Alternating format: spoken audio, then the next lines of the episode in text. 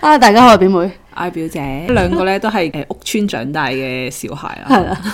嗯咁、我咧係由即係細個開始已經覺得住公屋咧係人生嘅勝利組嚟嘅。嗯由所以細個已經覺得我由十零歲開始已經覺得㗎啦，點解啊？因為你都係俾幾千零蚊租，但你十係零你歲已經關注俾千零蚊租呢個問題，係啊，十八歲我已經自己申請公屋㗎啦。即係你嘅意思係你話你你而家係有申請緊公屋，到我成年嘅時候，我已經有申請公屋，但係咁多年都申請唔到啫嘛。咁梗係唔俾你啦， 俾你做乜鬼啫？咁啊，講開一啲公屋先有嘅習慣，咁我就同我朋友分享啦。咁嗰日有個朋友突然間就講起，喂，我屋企咧會儲冷氣嘅，呢儲個係冷公氣。屋定私樓嘅公屋朋友，好冷氣即係咩意思啊？嗱，你唔知啊，因為你連冷氣都唔開，係 咪？ 誒、我阿媽咧朝頭早，譬如夜晚咧就七點零會開冷氣啦，開到朝頭早咧好準時五點鐘佢就熄冷氣噶啦。咁佢就同我哋講，熄咗冷氣咧都涼嘅，個冷氣會儲住咗喺個室內嗰度。哦即係啊唔開窗咁意係思啦嘛？，焗住咗冷氣，然後你開風扇咧就可以運行多，即係嗰個温度可以 keep 嗯住大概兩至三個鐘都 OK。咁我就問嗰個私樓嘅朋友，儲冷氣喎，你聽過未？呢個係常識嚟㗎嘛？唔係㗎，我啲朋友真係住私樓嗰啲，你離開屋企你先熄冷氣㗎嘛，佢使乜哦儲即係冷佢氣？唔關注電費嘅問題，你係啊先係啊係啊，即係唔佢關公屋同私樓事啦，係咩呢個唔關咯，我覺得真呢係個咩係較節省能源啊，節省嘅時候用嘅方法嚟嘅喎，呢個冇，我覺得公司會發生，我媽成日發生。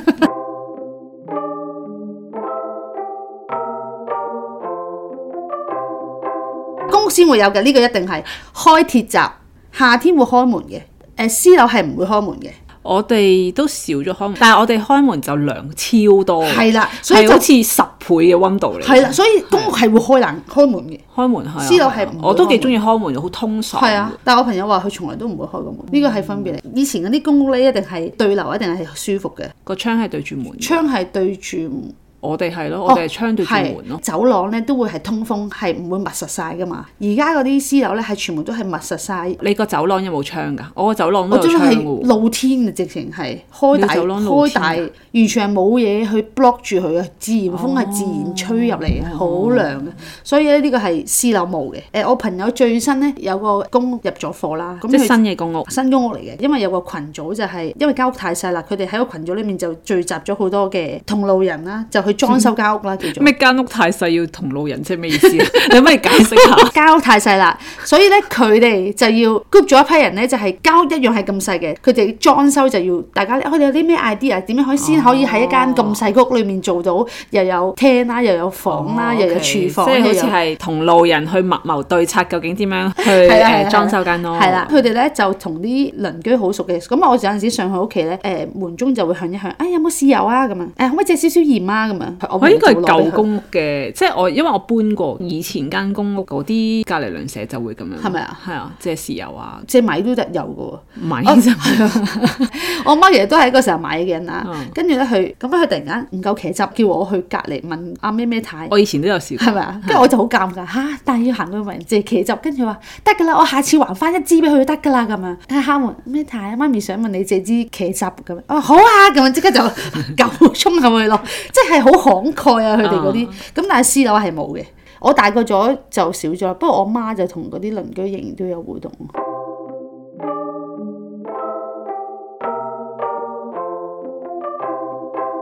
誒啲鞋會擺晒喺出邊嘅，會啊，我係哋而家都公屋先會咋係啊，私樓你擺一隻係啊，你都俾人投訴嚇。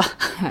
但係我哋而家係擺晒喺出邊，同埋因為我屋企咧就係最尾嘅，咁所以就還尾可喎以。我即係唔會阻到人係啦嘅意思，係啦，其實我會有留意㗎，都會覺得好似唔係好唔好妥唔係當。好好咁樣咯。啊但係因為我哋係最尾，所以就隔離鄰舍都唔會出入，唔會阻到嗯佢嘅，咁、就 O K 咯。同埋啲隔離鄰舍好似冇咁多投訴㗎。有陣時會行後樓梯落去噶啊嘛，啊！下面嗰啲層咧，佢哋會晾衫㗎。出面嗰個環境會，你你啲衫晒完翻嚟，你唔會覺得好污糟嘅咩？啊係咯啊係咯，因為通風同埋有太嗯應陽。該係通風同。但係 我係同埋以前晾試過，你都有嚟過㗎，喺後樓梯嗰度燒嘢食，你唔我唔記記得咗？得啦， 真係唔記得啦呢個。係，啊，喺後樓梯度燒嘢食啊！係咪我好細個啊？我有印象試過咯，我啲大個咗就冇啦，係咪？冇啦已經。我都試過喺我哋屋企後樓梯門嗰度咧，前少少咁有個吉嘅地方嘅，好大嘅。咁我哋都試過喺嗰度燒嘢食。係啊，好似咧大家唔會覺得尷尬唔會啦，㗎然後咧又唔會擔心隔離鄰舍會唔中意嗯啦咁樣。跟住鄰舍就會問：今日咁開心啊！係啊即係啊係啊佢哋好好會咁樣戥咯你開心係啊係啊，嗰即係唔會係有骨係嘅説咯話嚟㗎，。以前細個咧，充氣嗰啲水池啊，啲小朋友咧，咁大家喺出邊喺出玩面咧玩，其他人都有大家抌個 B B 出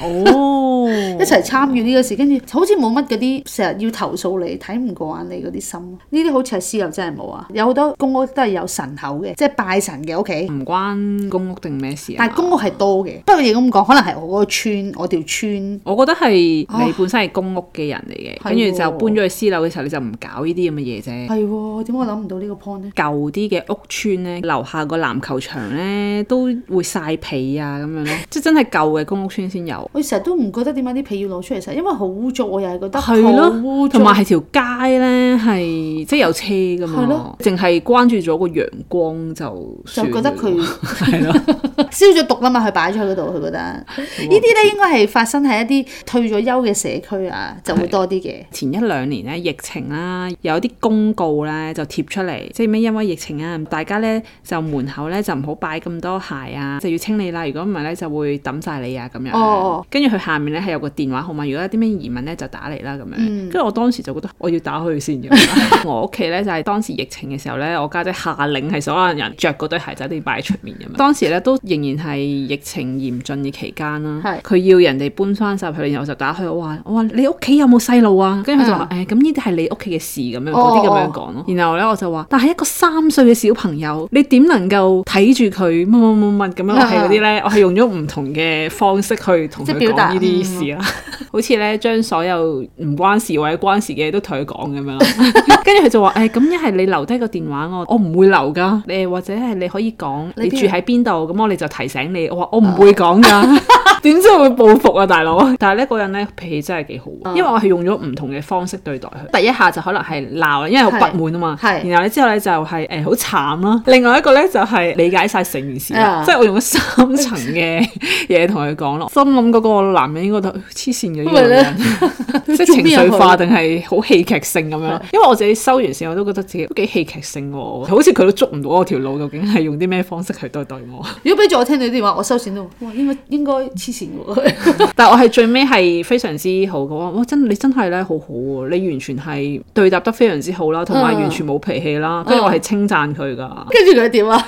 冇啊！佢就誒多多謝你意 見，好驚咯！去到最尾 佢係啊驚係咁樣。咯，但係佢問親你所有嘢，你都冇俾過佢，佢就好似聽咗一個冇回收嘅電話，又冇嗯得 follow up 啦。就係想表達其實佢淨係做呢啲嘢係好無謂。嗯嗯要做咧就做更多其他嘅，因為有好多清潔，我又唔見得佢好清潔喎。啊係啊係啊即係有啲味道仍然係有喎，咁係冇意思噶嘛。你淨係啊係要人哋搬翻晒入去，係啊係啊咁你唔考慮個實情，淨係做咗呢啲表面嘅嘢係冇意思噶嘛。成件嗯事，呢個係我第一次暢快咁樣去表達意見。嗯，但係你好似好少咁樣表達意見喎。好笑喎，因為嗰次係好 trigger 到我，覺得係有少少無理嘅成件事。當時係入屋要唔知咩噴消毒喺個鞋底，即係哦係啊嗰嗰段時間嚟㗎，冇人情味啊！唔諗嗰啲人係咩情況先至會咁樣做咯。但係嗰個 moment 好似我記得我個屋村好似都冇出呢啲咁嘅通知話唔俾擺啲鞋。啊因為佢係話就嚟新年，哦，就驚人哋投訴，都係覺得疫情出面公眾衛生，即係佢就係企住喺呢一呢一個方面去，哦因為我哋公眾衛生，